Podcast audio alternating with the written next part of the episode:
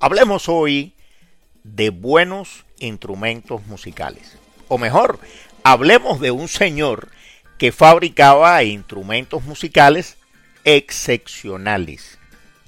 Lo que quiere decir que hablaremos entonces del señor Antonio Stradivarius. A veces, escuchando nuestra música preferida, olvidamos que los instrumentos que producen esa música, desde un rústico tambor africano hasta el más lujoso y sofisticado piano gran cola, no crecen en los árboles. Esos instrumentos hay que construirlos. Alguien tiene que construirlos. Y esa construcción es, desde siempre, tarea de artesanos. O sea, que construir instrumentos musicales es un arte. El hombre de las cavernas, que abría un orificio en una caracola para poder soplarla y hacer música, y el ingeniero de sonido actual, que diseña un algoritmo para un teclado electrónico, son, cada uno a su manera, artesanos.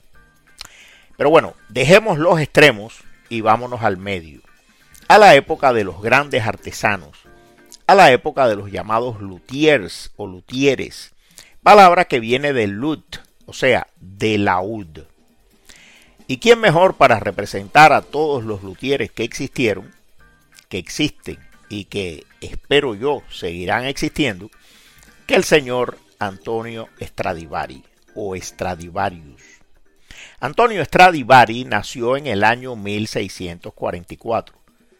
Nació en Cremona, una ciudad norteña de la Lombardía italiana. En su familia todos eran luthieres y de eso de hacer instrumentos musicales vivieron siempre. Pero Antonio, que pudo haber sido uno más entre todos ellos, se diferenció enseguida.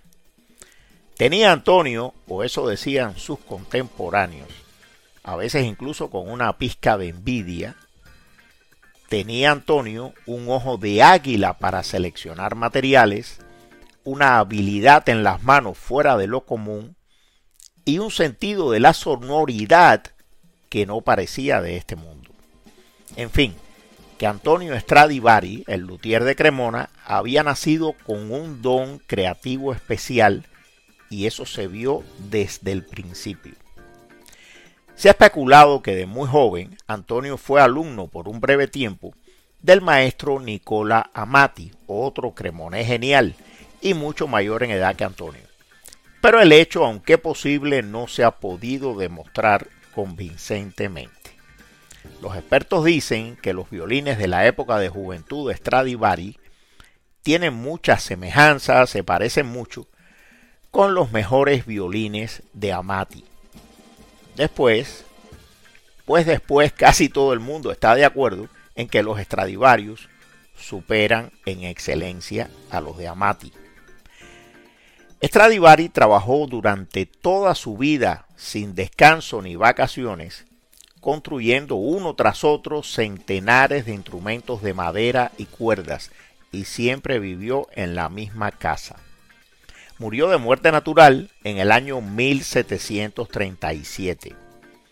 En 1869 derribaron la iglesia de San Domenico, donde estaba enterrado, y desapareció su tumba. Algunos de los instrumentos que construyó Stradivarius y que se han conservado hasta el presente valen, como todo el mundo sabe, millones de dólares. En buena medida por su extraordinaria calidad y también un poco en parte por razones de inversión financiera. Pasa lo mismo que con algunos cuadros famosos. Entre estos clásicos están el violín llamado el Mesías, está el Stradivari Soil, propiedad del violinista Yehudi Menuhin.